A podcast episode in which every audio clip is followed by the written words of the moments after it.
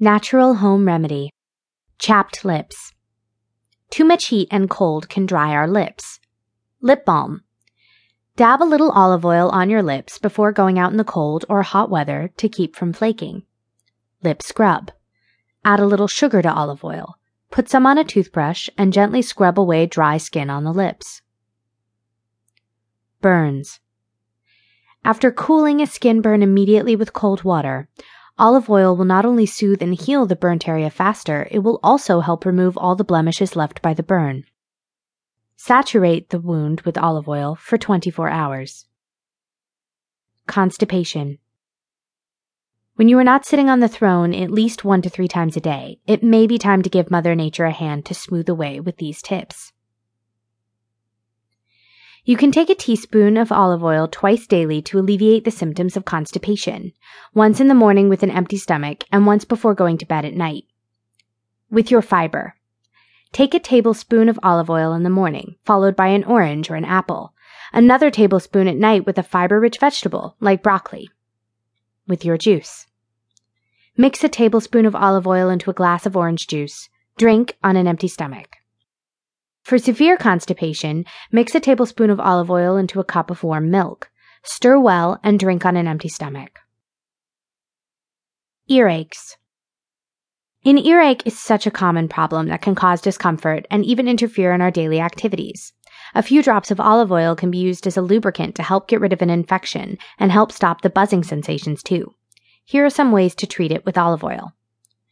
Put three to four drops of lukewarm olive oil as eardrops into the ear canal. Dip a small ball of cotton into the warm olive oil and put firmly into ear.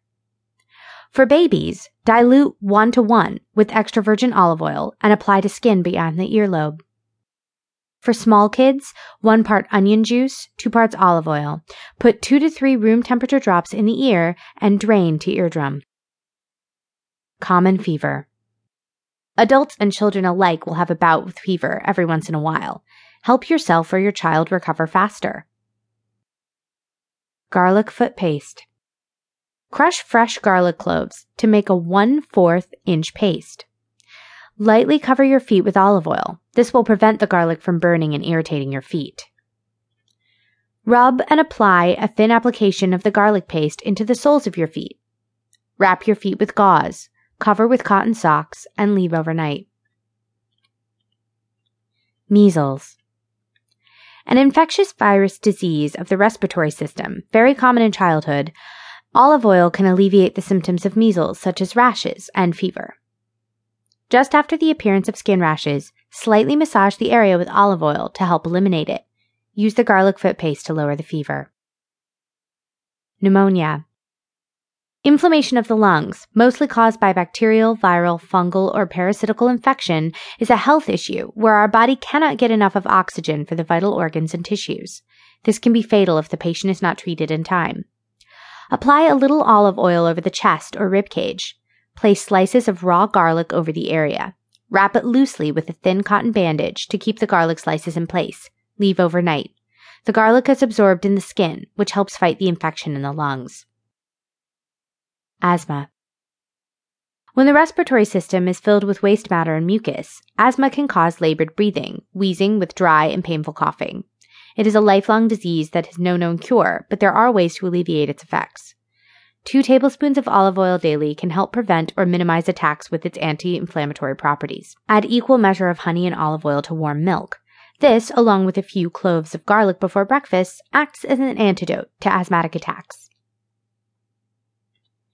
Poison antidote. Send for a physician if you suspect that a person has swallowed a poisonous substance. While waiting, make the patient drink an emetic solution together with an antidote to neutralize the effects of the poison. Emetic is a combination of substances that will trigger vomiting in a suspected poisoned person. Salt and water. Dissolve as much common salt in a teacup of water. Give to patient every few moments until vomiting occurs. Mustard and water. Mix ground mustard into a tumbler of water until it is creamy in consistency. Let the person drink one fourth of it immediately. Follow with a cup of warm water. Repeat the dose every minute or two until vomiting takes place. You can also tickle the throat with a feather or with the finger to trigger vomiting. Note, After vomiting takes place, give the patient any of the following